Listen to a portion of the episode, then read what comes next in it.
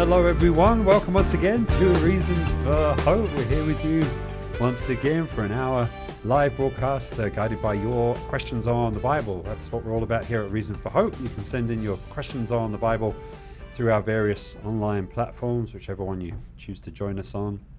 And we will be watching for those questions coming in and endeavor to answer them with the use of God's Word, the Bible. So if you have a, an honest question on your heart, maybe a, a verse or passage of Scripture that you'd like expounded upon, maybe something that you're going through in your in your life, you'd like a biblical perspective, or maybe Christianity as a whole, or other worldviews, or really any honest question, as long as you know the Bible is the source uh, of the answers for this show on A Reason for Hope. Uh, that's what we are all about. We're very glad that you're joining us, however, you have stumbled upon our broadcast, or, or you're with us intentionally, even, and coming back for more of the same. My name's Dave Robson. I'll be your host today, and keeping an eye on all those platforms and chat boxes as your questions come on in. And with us today, Pastor Scott Richards, who's the senior pastor here at Calvary Christian Fellowship, where we're broadcasting from. How are you doing today, sir? Fantastic. Yeah? Just uh, been having an awesome time in the Word, getting ready for an incredibly timely study in Ezekiel tonight. Ooh, Very, very real and relevant stuff. More Very things good. change, uh, more they stay the same. Yeah. Same spiritual challenges going on back then Yeah. that we face right now in a really personal way. So if you've ever been bamboozled by people talking about generational curses or uh, someone saying that, uh, well, you know, I'm, uh, I'm an adult child of alcoholics and so I'm just going to be this way, uh, understand that's nothing new. And we'll see what God's take is on it. And uh, the, the power of a magic word we don't hear very much these days accountability. So. Mm. Yikes! Very Yeah, cool. a lot of fun. Well, that'll be that's our Wednesday night service here at Calvary Christian Fellowship at 6:30 p.m. So about half an hour after we finished with this show, we'll be going live again on all those same platforms. So if you would like to stick around for that, you are more than welcome to. Our Wednesday night uh, study has been the book of Ezekiel, going through that verse by verse, and so you're welcome to stick around for that. I'll catch up on the archive indeed. So uh, also with us, Pastor Sean Richards, certainly not a newcomer to the show. How are you doing today? Good. Speaking of accountability, I will not, unless I incriminate myself, admit to today's mission being a success or a failure. What was today's mission? See previous sentence. Oh, I see. Okay. Well, we'll take your word for that. Okay. I think I followed that. I mean, you're his father, so I don't know. Maybe you can cue me in later. But Yeah. uh, well, once again, thank you guys for being here today. We appreciate you know, giving your your time, and thank you for years of diligence in the Word. Um, that you can bring wisdom to that. So much that- fun, yeah. Yeah. Yeah. So thank you, thank you for for making the show a possibility, and it's a it's a lot of fun to see where the show's going to go. We never know what questions you're going to bring, so we never really know what the show's going to contain. Sometimes there's themes that run throughout, a thread that runs throughout, but uh, sometimes we take wild turns. But we will see what the Lord has. Well, as I mentioned, Reason for Hope is a live broadcast. We're with you Monday through Friday, 5 to 6 p.m. So it's a week weekday show here.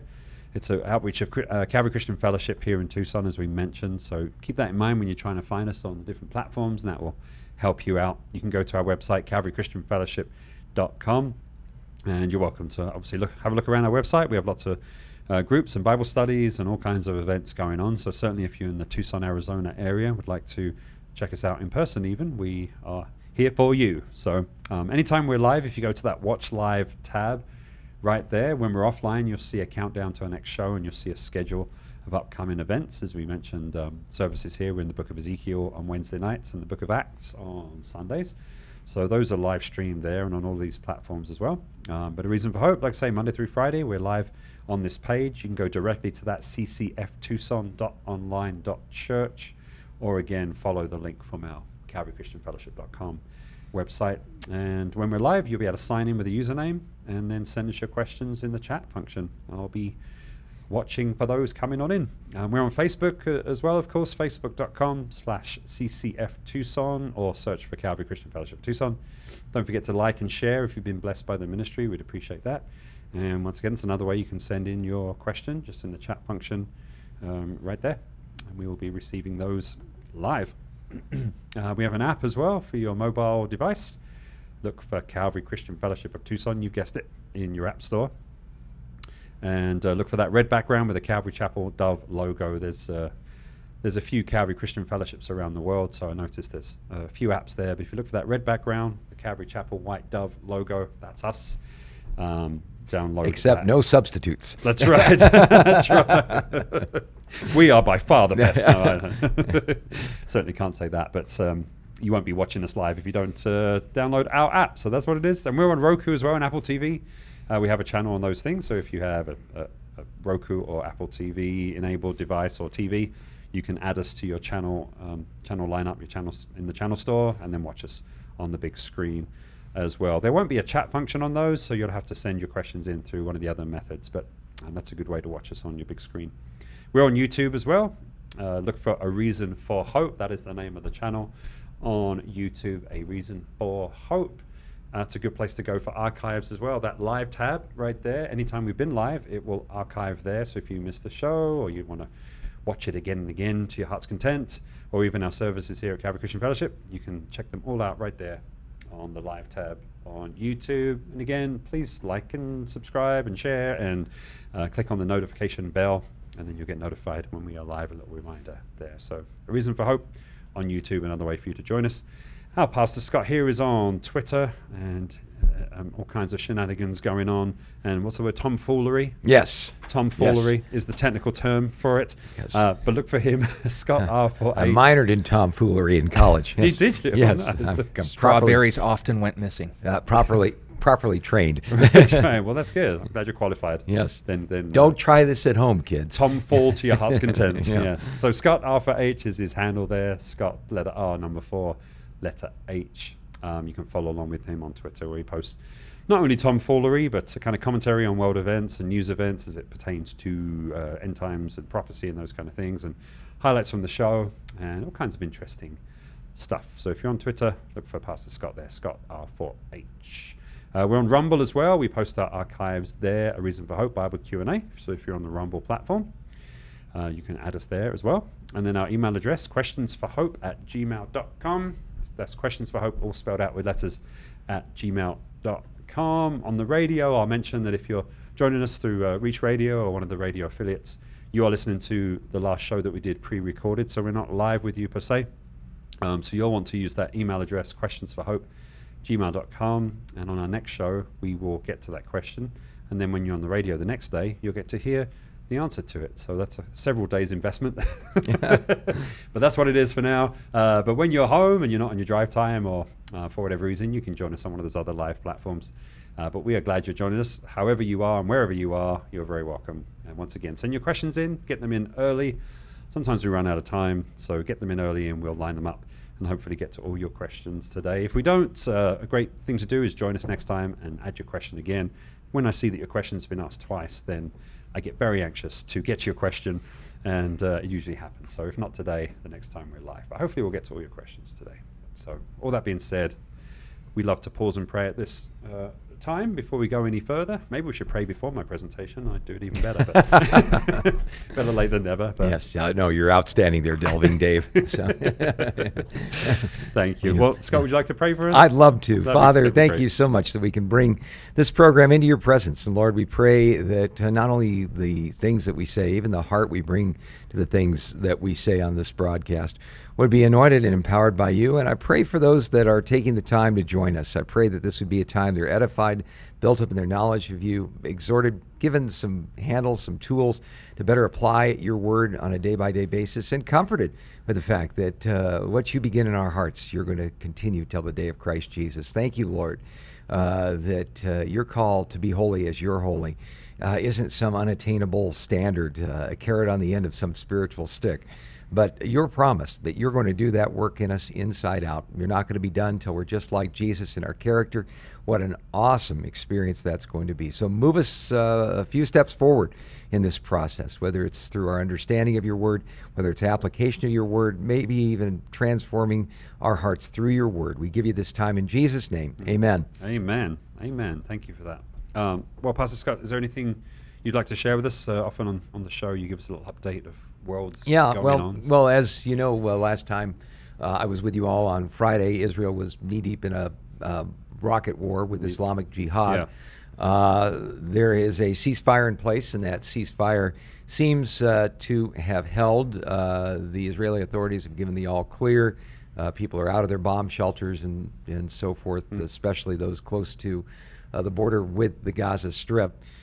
And uh, essentially, things have hit another one of those lulls. We've talked quite a bit about how Jesus said that the time of his return uh, would uh, be like uh, labor pains as far as the signs of the times are concerned, and that includes wars and rumors of wars. And uh, we've seen once again the wars and rumors of wars building up to a fever pitch, and then uh, it seems like we've gotten into a lull. Now, one thing about labor pains is that they increase in frequency and intensity as the time of the big event draws near. And so uh, we have to ask ourselves the question where are we going to see another war and rumor of war break out? in the Middle East? Well, it might not take that long. Uh, tomorrow is uh, an interesting holiday in uh, Israel. It's Jerusalem Day, uh, also known as uh, Israel's Flag Day. And what happens on Jerusalem Day is it's a celebration the anniversary of the 1967 war victory that gave Israel complete control of both East and West Jerusalem. It is celebrated by Israelis parading through the streets of both East and West Jerusalem carrying Israeli flags celebrating this victory and the unification of Jerusalem. Well, you know, there's the old saying that history is written by the victors. Well, terrorism is often inspired by the losers. And uh, obviously, if uh, you are a uh, Palestinian, uh, Jerusalem Day is just uh, one of the most irritating holidays one could ever possibly conceive of.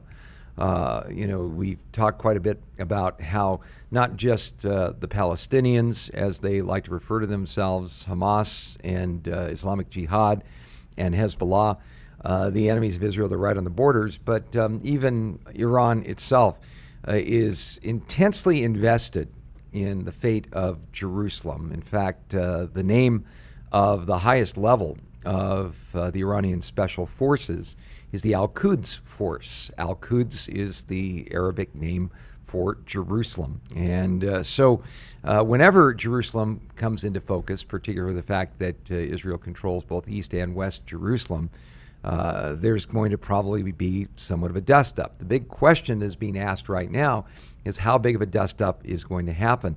Now, it's interesting, Jerusalem Day technically on the calendar shouldn't have happened until Friday, but because Friday includes Shabbat, in Israel. Uh, they bumped it back a, a day till tomorrow. Uh, there's a number of different speculations about all of this.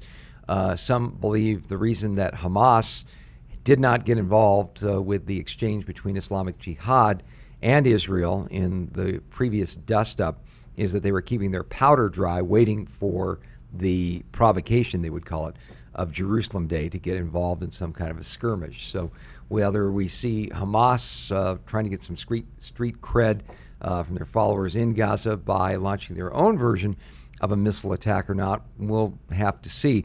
I think what we can see, uh, at the minimum count on, because this is pretty much standard operating procedure uh, for Jerusalem Day, is that as the uh, procession, the parade, the flags get closer and closer to the Temple Mount area, I think you're going to probably see, as is their want, uh, the uh, Waqfa uh, individuals and uh, the Arabs they allow up on uh, the Temple Mount area to the Al Aqsa Mosque and the Dome of the Rock. I think they're going to use that high ground to hurl some kind of projectiles at the passing parade. That will, again, trigger a police response, which will trigger uh, some kind of a minor riot or uprising. If you don't do that, you just haven't done your job as far as uh, being a part of uh, the Arab opposition to uh, Israel in that day. Whether it goes further than that, there's a number of different speculations. Some say that Hamas kept its powder dry, kept their missiles in place uh, because they wanted to save them for Jerusalem Day. Uh, there is an interesting article in the Jerusalem Post uh, that uh, read coming into uh, airtime that tends to think that Hamas is going to stay out of it uh, for three reasons. Number one, Israel, through the Abraham Accords, has, uh, in a roundabout way, uh, provided uh, the uh, the Palestinians uh, including the Fatah faction that is controlled by Mahmoud Abbas and so on, with some backhanded ways of getting supplies and relief, especially there in Gaza, and they don't want to mess that up. They are kind of getting addicted to this flow of revenue that's coming in. And so a direct attack on Israel by Hamas under these circumstances uh, certainly uh, would, uh, would stir the pot and would cut them off financially a bit. Uh, the other uh, aspect of this that is uh, kind of interesting is that Israel has raised the amount of day workers, temporary visa workers from the Palestinian territories into Israel. And so Hamas and uh, Fatah both are uh, really reticent to see things go back uh, to the way they were because one of the things a terrorist organization has a hard time doing is meeting the basic needs of its people. And so if it can, again, delegate these out to Israel, uh, less pressure on them to actually have to do things like, well, govern, you know, in in the territories. So they don't really want to mess that up. Yeah. Uh, so uh, the the analysis that I've been reading is that uh, Hamas, Islamic Jihad, has taken a, a huge hit. They've lost uh, number six and counting of their key generals. Uh, Hamas does not want to see the same thing happen. They can launch missiles at Israel in a fit of pique, but I think Israel has demonstrated that their intelligence is uh, so strong that they can go ahead and take out Hamas's generals. And, well, as we've mentioned before, uh, their policy is they're more than happy to see the rank and file die for Allah and be martyrs. They're not so much interested in martyrdom for themselves. Yeah. Uh, so uh, I, I think that's going to probably keep a lid on things. Uh, where things could get um, interesting uh, would be if, uh, say, Hezbollah in Lebanon uh, decides to make some kind of a show of force. If Iran, uh, which is the uh, one that holds uh, the chain of Hamas there in uh, in Lebanon, decides, oh, we just can't let this go on by without some kind of show of force. We have seen uh, some drone forays that have come from Hezbollah in Lebanon into Israeli territory. We've seen some uh, missile launches taken out by uh, the uh, the um, anti-missile batteries that Israel has there. Uh, so it will be interesting to see if that's going to happen. Some have even asked uh, if Syria uh, would want to make a jab at Israel because Israel has done such a job of, say, blowing up their airstrips and and blowing up missile dumps and and uh, and so on. But uh, because Israel's been so good at that, uh, Syria is in a pretty compromised position. I don't think we're going to see much out of Syria in in that respect. So I, I think the uh, the wild card could be what Hezbollah decides to do. I think at the very minimum we're going to see some kind of riots, uh, some kind of uh, throwing of rocks. Uh, I received been on the receiving end of one of those rock throwing incidents. Personally, uh, I I don't know if we're going to see much more than that, but pray for the peace of Jerusalem. Uh, you never know with these people. Uh, the fact that uh, Israeli intelligence is saying, well, we're not really sure there's going to be uh, too much beyond the ordinary, might be provocation enough for one of these uh, crazed terrorist groups to go ahead and take their best shot. So uh, pray for the peace of Jerusalem, and we'll keep you posted. Yeah. Thank you. Yeah. Thank you for that update. But Wow. uh, at least things have settled down from the last one. yes, absolutely. Yeah. Wow. So, Oh, thank you. Well, so- we have some questions coming in. If you guys are ready to jump on in, yeah, let's do it. uh, we have a question from um, Havilaya. Sorry if I'm butchering your name, but it's a beautiful name. It's from Havilaya. Genesis. Oh, It's River of Gold.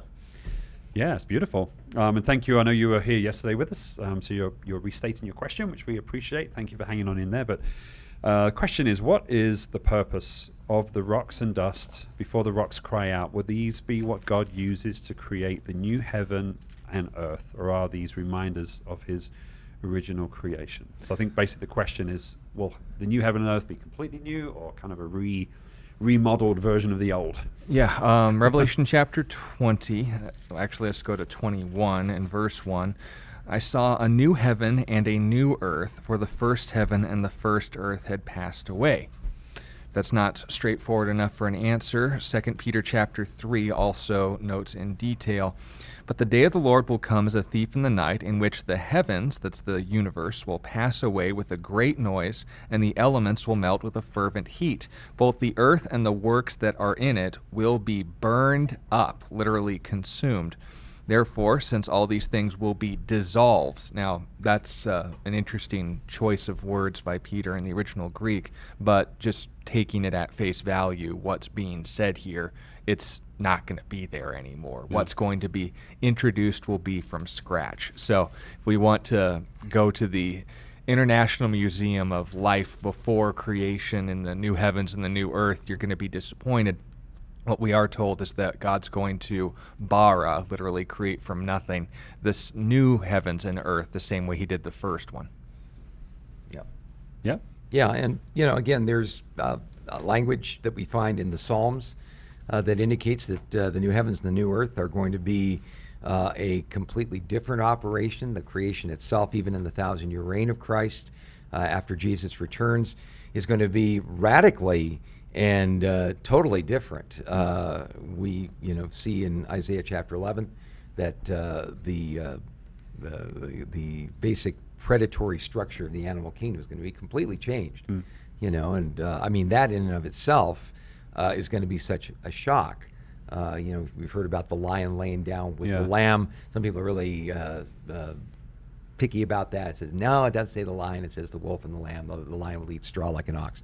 Well, the, you can quibble on the details, but the bottom line is um, a lion is like an apex predator. Mm-hmm. I mean, top of the list. I, I've come across a mountain lion once out trail running here in Tucson, and just even a little mountain lion like that yeah. uh, was enough to scare the willies out of me because I realized I was no longer at the top of the food chain. Yeah. Uh, you know, for so for a lion to have its uh, its complete uh, digestive system, complete way of staying alive, uh, changed into a grazing animal rather than a predatory animal, mm. that's pretty remarkable stuff. Yeah. in and of itself. Um, could God cause the rocks to cry out? Certainly, He could. Would uh, the rocks have cried out if people hadn't recognized Jesus on the prophesied day of His return, a la Daniel chapter nine? quite possible that nothing's too difficult uh, for God. Uh, you know, we're told, for instance, in uh, Psalm 96, let the heavens rejoice and let the earth be glad, let the sea roar in all its fullness, let the field be joyful in all that is in it.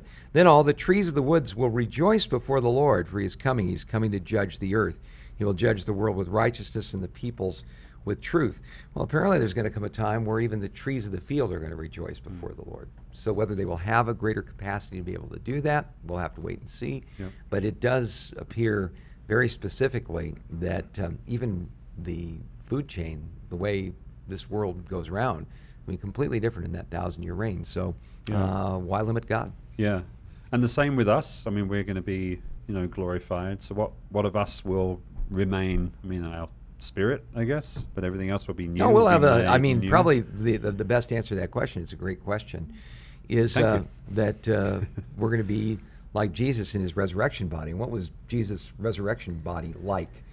It was physical. It was a- capable of eating physical food. It was able to interact yes. with physical things. It was able to produce sounds with vocal cords. It was able to be yes. touched. It had skin. it had bones we can give chapter and verse on that, but it is in fact going to be physical. Yeah. yeah. So it's going to be physical, but more than just physical. Physical uh, in a different sense, in that you know Paul talked about in uh, 1 Corinthians 15 that there's a physical body and then there's a spiritual body. Uh, we're going to have that spiritual capacity. That doesn't mean that we're going to be disembodied spirits. You know, some people think that you know that's that's yeah. where we're going to end up. But right. uh, we're going to have the complete capacity to be able to interact with this physical world. So yeah, yeah, very good. Can't wait. Yeah. And is is it happening today or? Do we know tomorrow? Maybe by the we, weekend. We, we need to be ready each and every day. Yeah. But as we discovered uh, last week, to uh, quite a degree, anybody that goes around telling you I've figured out the day or found some loophole saying no man will know, but it's say no woman will know. I mean, yeah. this sort of thing is, uh, you know, uh, just an attempt to uh, gain attention. It's not an attempt to discover God's truth. So yeah. we, yeah. we treat it with the respect it deserves. That's right. yeah. That's right. But we be ready. Yeah. Great. Well, great question. Thank you, uh, Habalia. Okay, um, thank you for your question and being part of the show today. And again, hanging in there for a couple of days here. A uh, question from Mac D, one of our regulars. Welcome. Good to see you. I can't see you, but figuratively speaking. Uh, he asked, when Jesus came to save sinners, did they know what they were guilty of or aware of their sin? It's a great question. Yeah, it's the point of Romans 1. Yeah. Whether we're aware of the law or not, we've all fallen short of the glory of God, separate from Him or otherwise, because He's revealed Himself to us, even in limited ways, but enough for us to know we're morally culpable. The fact of the matter is, though, that no one's going to see a need for a Savior without the intervention of the Holy Spirit. That's 1 Corinthians 12:3. The fact that God saved us from a problem we weren't aware of doesn't mean that we aren't going to seek a solution. The fact is, now that you're made aware there's a problem, will you seek the solution? That's Romans 1 through 16. Yeah. So, Yeah, and and uh, you know the thing I I would add to that is if there was ever a culture, if you're talking about the people that were immediately there during Jesus' ministry, if there was ever a culture that was custom designed to be reminded constantly of sin and the need for atonement for that sin, it had to be the Jewish culture of that day, Yeah. because the centerpiece of it all was the temple. And what would happen to the temple? Continual sacrifices made for sin. Uh, when someone would offer one of those sacrifices, they would take the sacrificial animal. And, you know, we hear about the, the phrase laying hands. You know, we tend to think of that as some kind of ordination process, and it is. But uh, when you talk about laying hands on a sacrifice, what you do is you would lay your whole weight on that sacrifice while the priest was getting ready to kill it and say, in essence, this should be me for what I've done. You know, the idea that the Jewish people were unaware that the wages of sin was death. Um, no, I, I don't think they needed any uh, any uh, primers on that sort of a thing. Right. I think they were well up to speed about all of that. Uh, and uh, you know, self righteousness, uh, thinking that they were keeping the law. Well, uh, probably, uh, depending upon the sect of Judaism you were dealing with. But uh, let's face it, when John the Baptist came and preached a message of repentance, that is, do a 180 and turn back to God, uh, the people came in droves out to see him to a very isolated and difficult place to, to get to uh, because they were so hungry to be made right with God, so well aware of their sin issue and their sin problem. So, in Jewish culture, not a problem. I think, Sean, as you mentioned, uh, you know, wherever people go, we realize there's something wrong Yeah. uh, with us. Uh, that that's why you know you have all these uh, various religions that are out there. When we were in um, in Belize, uh, we learned uh, quite a bit about uh, the Mayan culture and their view of the afterlife. Uh, we saw a uh, site that had uh, recently been uh, excavated and reclaimed from the jungle called Xunantunich, and it was an incredibly ornate and sophisticated uh, Mayan city, you know, rivaling those ones that you usually see on the travelogues and so on.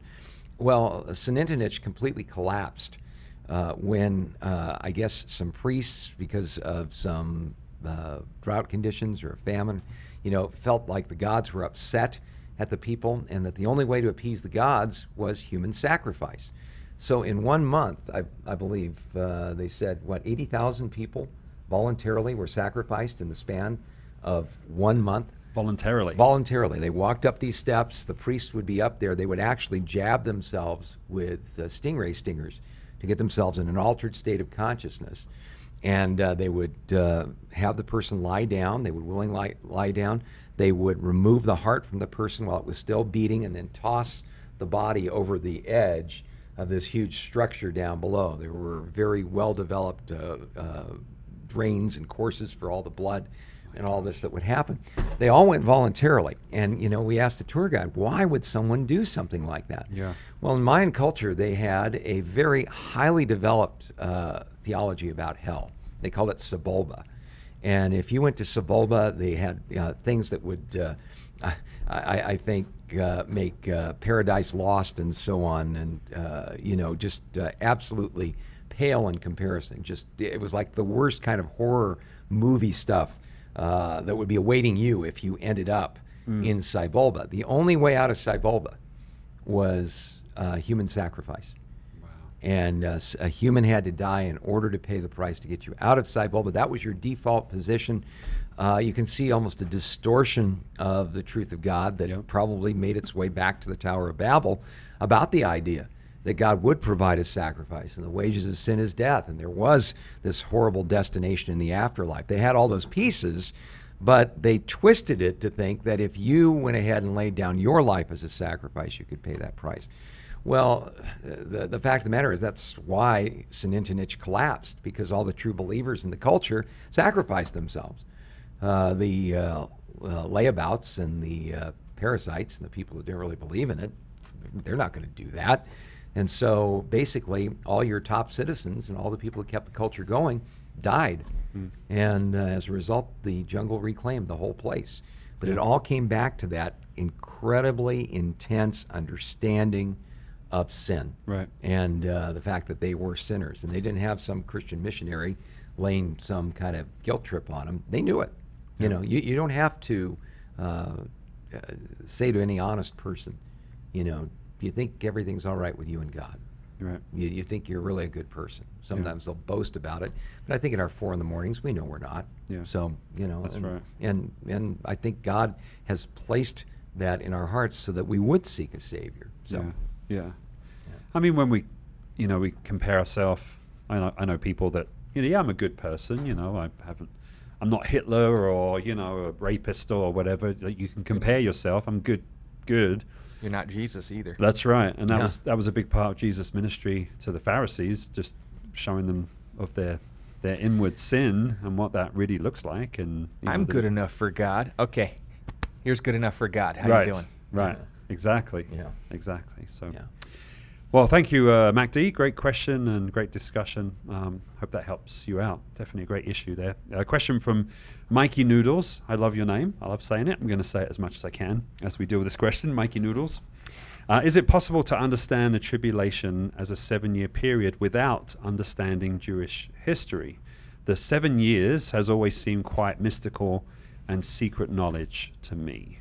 Question from Mikey Noodles. Well, if you have difficulty grasping aspects or assumptions that are made in the 66th book of the Bible, it wouldn't be secret knowledge or mysticism for it to expect you to understand the 27th book as well. The idea of a seven year literal tribulation, first of all, brings with it some worldviews that we'll be honest and upfront with and won't apologize for as well. But the idea of there being a 70th week of Daniel yet unfulfilled is literally words off a page in Daniel 9 24 through 27. And if we're going to say that reading the whole Bible is secret knowledge, I'd say that's publicly available information. It might just be a lack of effort on our part. The thing we have to be careful with is to say, because the Bible expects me to do my homework, it's asking too much of me. Therefore, these things are veiled behind my own laziness. That's not accurate. But if, on the other hand, we're to say, well, do you have to understand Jewish history to understand the deeper truths of God? That seems like it's asking a lot. Well, it's asking for something. And if you want to know something, I don't think it'll be too much of an effort because, as far as the material the Bible covers, this isn't as long a book as some of the things that I read for fun in terms of sci fi and fantasy.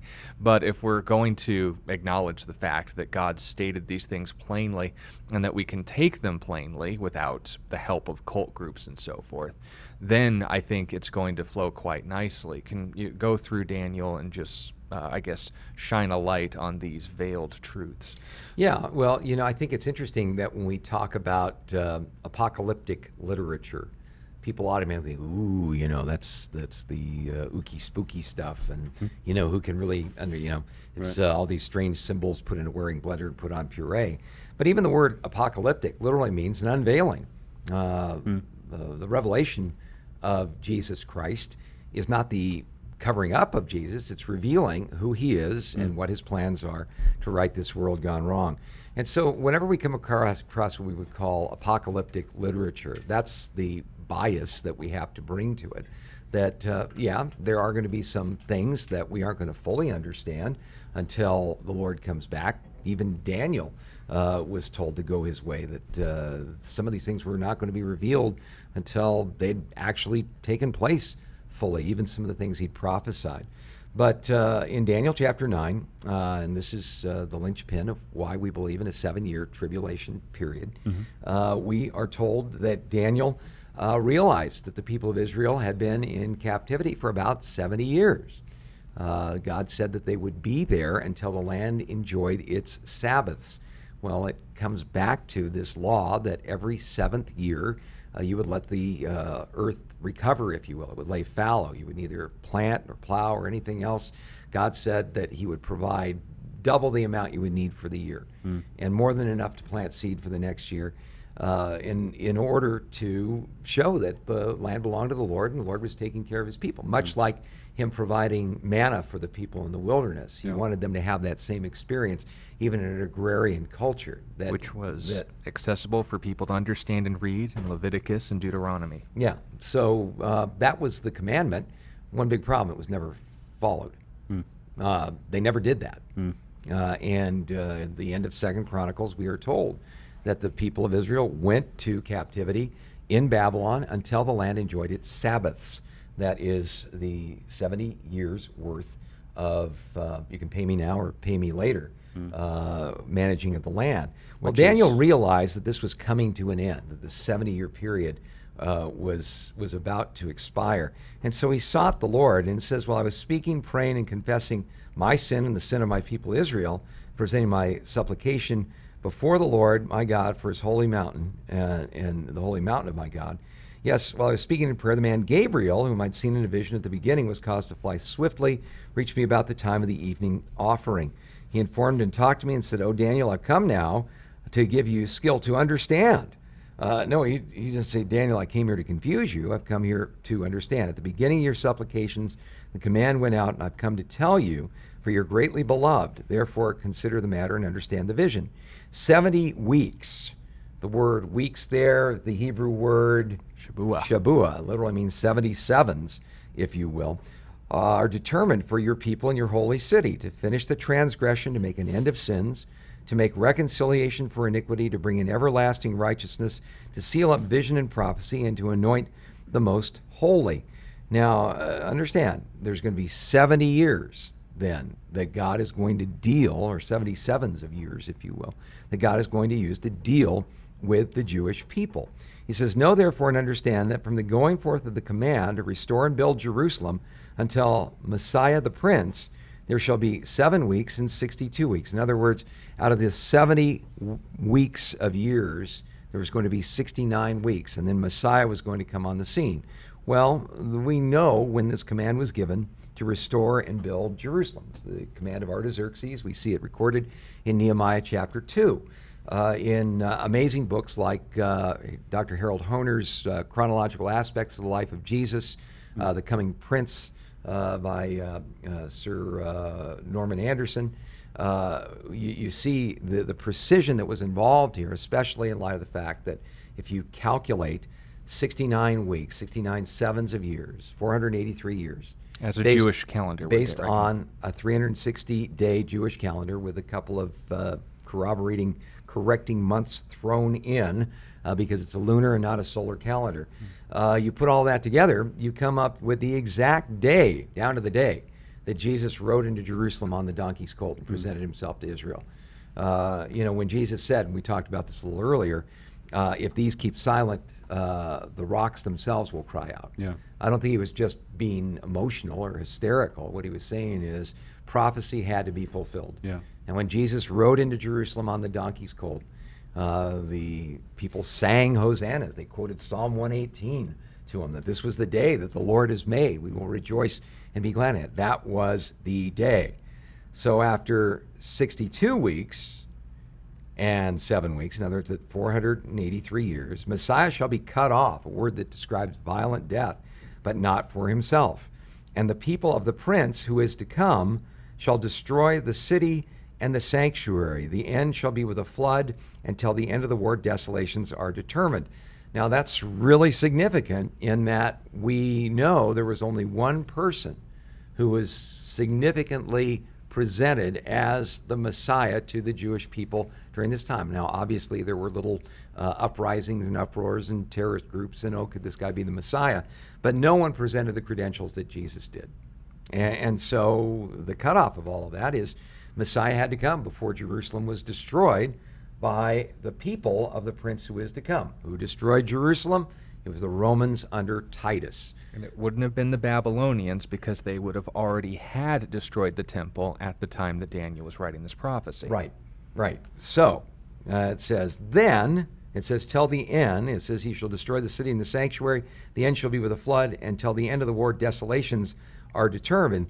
Then he, who? The prince who is to come. Not, Not- Messiah, the prince, who is distinct from this prince, but the prince who is to come shall confirm a covenant with many for one week. In other words, the final seven years of prophesied of God's dealings with the Jewish people to fulfill all those promises that he made that we've discussed earlier. He shall conform a covenant with many for one week, but in the middle of the week, at the three and a half year mark, he will bring an end to sacrifice and offering. And on the wing of abomination shall be one who makes desolate, even until the consummation is determined, is poured out on the desolate. In other words, this is the abomination that causes desolation. Uh, Jesus said that specifically that we should know what this understands. Second Thessalonians chapter two indicates what this is: that the Antichrist will come into a rebuilt Jewish temple go into the Holy of Holies, declare himself God to be worshiped, and that anyone who doesn't worship him is um, going to be killed. See Well, Revelation 13. Well, the Jewish people are going to understand that uh, Jesus is the Messiah. I believe this is going to coincide with God wiping out the invading Russian led coalition of Gog and Magog from Ezekiel 38 and 39. We can talk about that more if you want to explore that. And see the But- covenant of death in the book of Zechariah. Yeah, and uh, in Isaiah, yeah, and uh, you know, again, prior to this time, Israel is going to be thinking the Antichrist is the neatest thing since sliced bread. But after God intervenes, we were told in Ezekiel 38 and 39, uh, they are not going to worship idols anymore. They're going to know the true and living God. Well, the Antichrist then is going to declare open war on them. The passage in Zechariah, where two thirds of the Jewish people are going to be cut off, uh, that's what the Antichrist is going to do. God's going to preserve a third, but uh, it's going to be a very, very difficult time. That's why we call it the tribulation and the time of Jacob's trouble. So, yeah, you know, I, I hope your head's not spinning uh, because of all that. That's a lot to download. But uh, when you take a look at Daniel chapter 9, this is why we see a seven year period being involved here. This is this piece of the prophetic puzzle that we receive here. And, uh, you know, if you want to explore this a little bit more in depth, uh, you know, there's uh, a, a couple of books I'd recommend. One is a book by J. Dwight Pentecost called Things to Come about biblical prophecy. A really wonderful book, and it's a little bit academic, but it's it really covers some uh, wonderful issues there.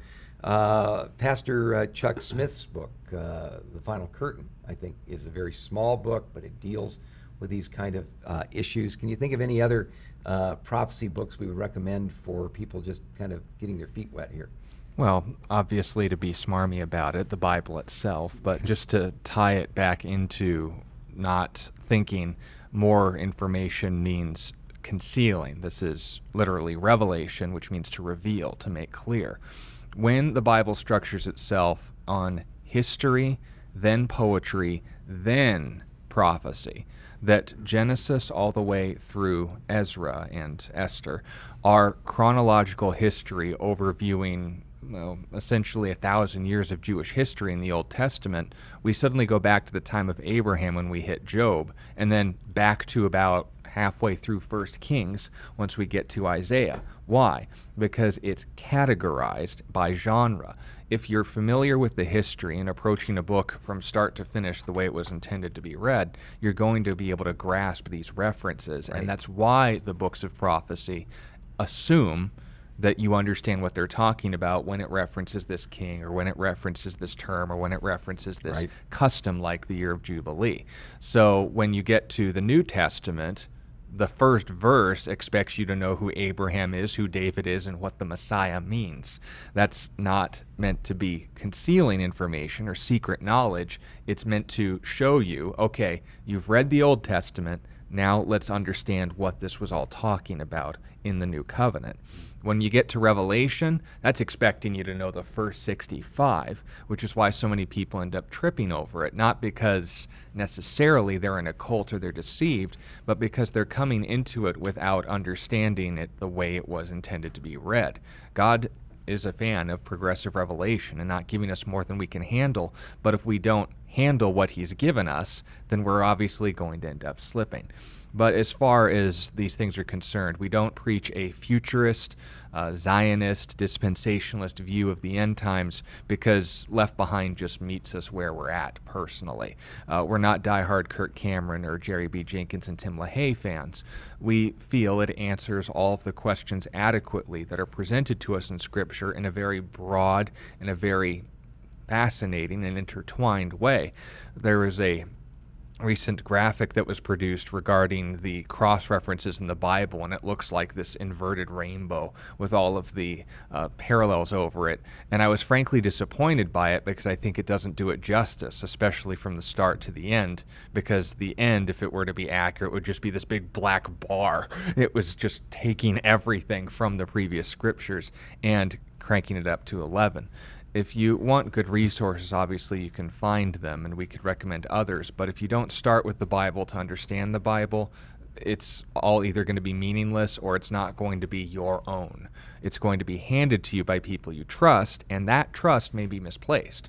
We want to make sure the Spirit ministers to you first, so start with Scripture and start with the first page. Yeah, and, and you know, one thing I would really add to that that I think really emphasizes how important this is is there's this uh, trend among so-called evangelicals uh, these days to say things like, "Well, you know, the Old Testament that was just for the Jews.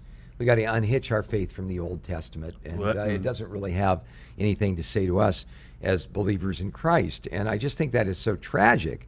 Because, uh, for instance, when the Apostle Paul said all Scripture is inspired by God and is given uh, for uh, teaching, reproof, correction, for training in righteousness, the man of God may be adequate, equipped for every good work. He was talking about the Old Testament. Yeah. You know, I mean, you know, uh, you don't don't go through your Christian life with uh, you know basically uh, one third of your Bible. Yeah.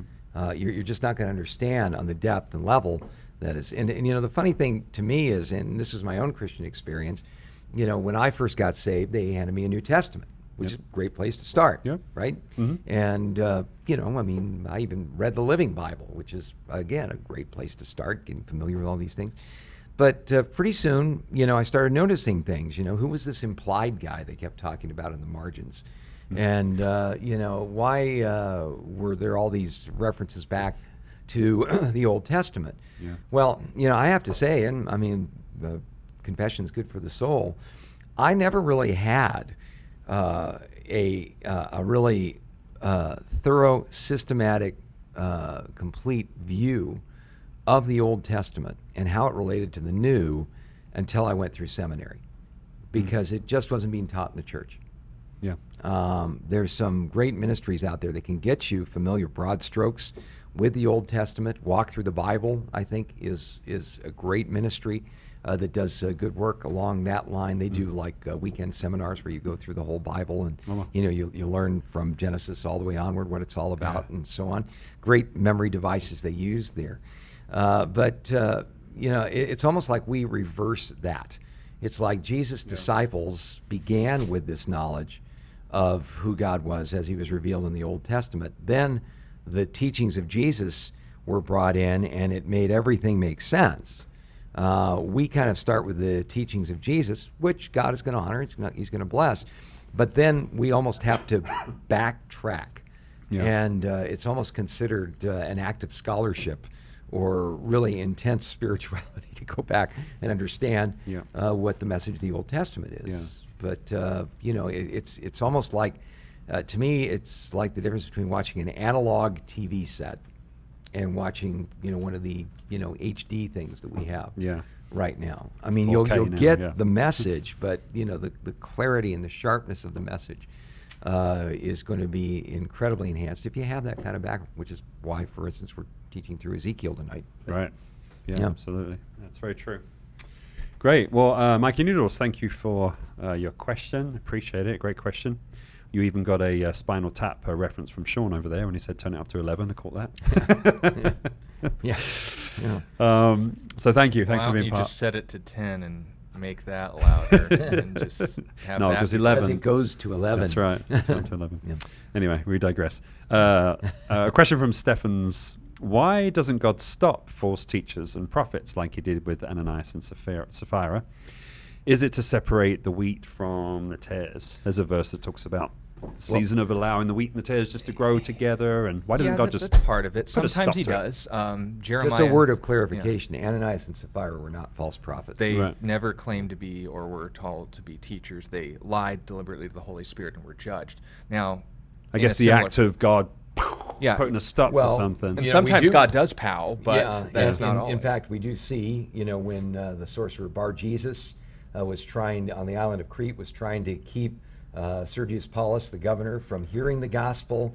Uh, the apostle Paul, using his seeker-sensitive uh, vocabulary, saying, "You son of the devil, full of trickery and every evil deed, God is going to strike you blind for a time." And he was blinded, and he had to have someone lead him astray. So we do Yeah. see Or in Jeremiah 28, where Hananiah kept contradicting the message of Babylon's invasion, and God eventually had it with him and said, "You're going to die within the year," and he did. Yeah, So, yeah.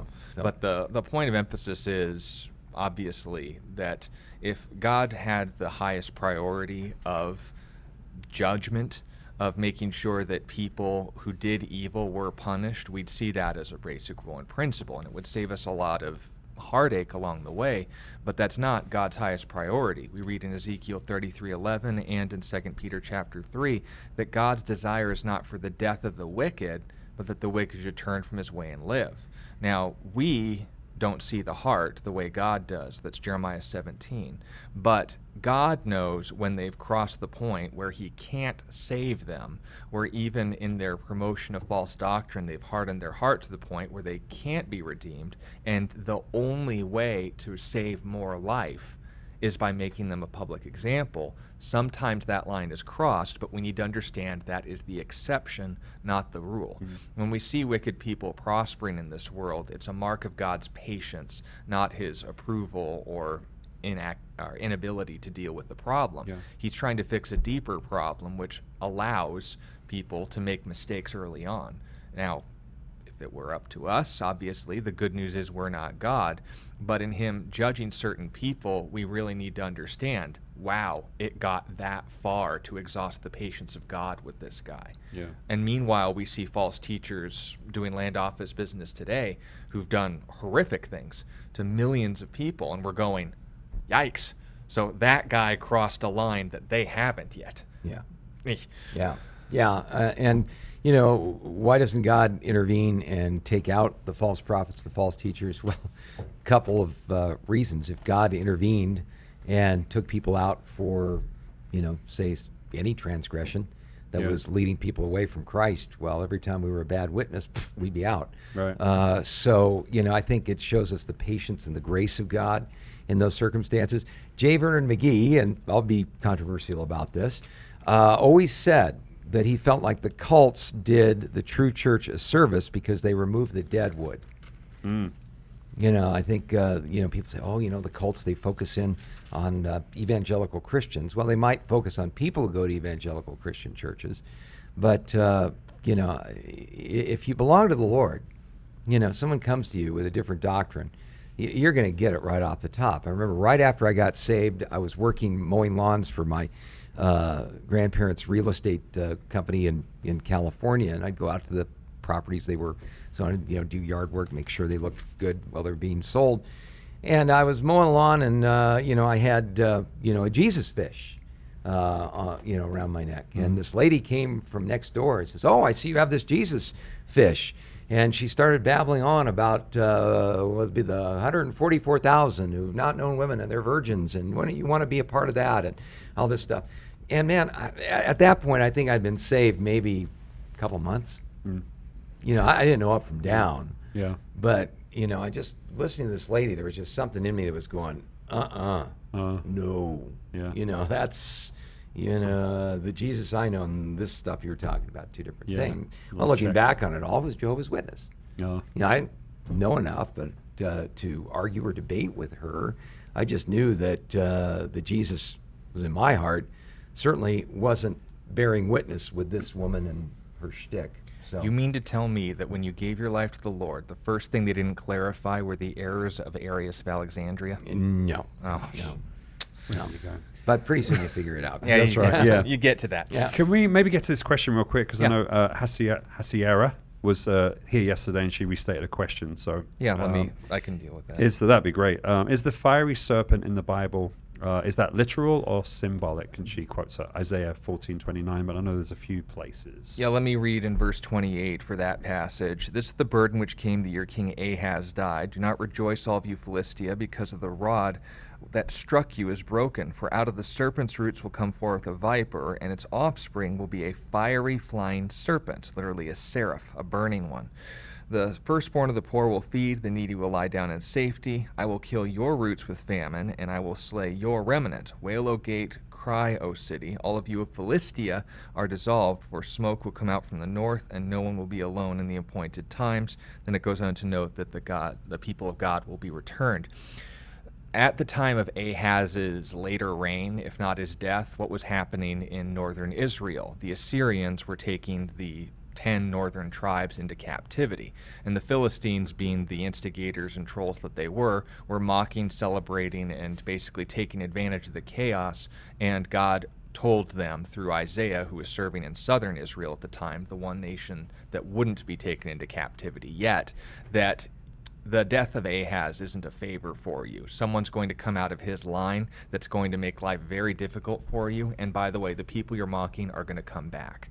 The picture of the fiery serpent was of Hezekiah, who definitely jacked a few fools, if you want to use the modern term, as far as the Philistines were concerned. He was a very godly king and he enforced Israel's borders well. However, that fiery serpent term comes from the book of Numbers 21, where fire adders were sent as a judgment to Israel when they rebelled against God for the billionth time, and they had to do the bronze serpent ritual in order to be spared, basically. Now, to say the seraphs were actually fiery angels like the Ark of the Covenant and Raiders of the Lost Ark and stuff, not a lot of support for that. We know the bronze serpent that Hezekiah smashed that was built at that time was an actual snake. Yeah, But- Nehushtan, yeah. but the idea behind that, of course, people want to make that point of emphasis in a reference to something literal. It is a symbol. It was a picture of Hezekiah, if you grasp the history in 2 Kings 16 through 18. But the point that's being made in Numbers 21 is that these were symbolic serpents, and the people of Israel felt so guilty, and they had to look at their sin to understand it. Now, they were dying, and it was because of the snakes. Yeah. Literal snakes. Not snakes. Anything but Snake, snakes. yeah, it's only Indiana snake. Jones reference. yeah. Sean, you're the best. Look at the time. Look, he's such a pro. We see you again same time tomorrow. Stick around for the book of Ezekiel in 30 minutes. God God bless you bless guys. you. You've been listening to A Reason for Hope. Thank you again for joining us as we continue our journey through God's Word, one question of the heart at a time. Until we meet again, we would love to connect with you. You can text or email your questions to questionsforhope at gmail.com. You can also find out more about our ministry at calvarychristianfellowship.com. And be sure to join us next time on A Reason for Hope. A Reason for Hope is an outreach ministry of Calvary Christian Fellowship in Tucson, Arizona.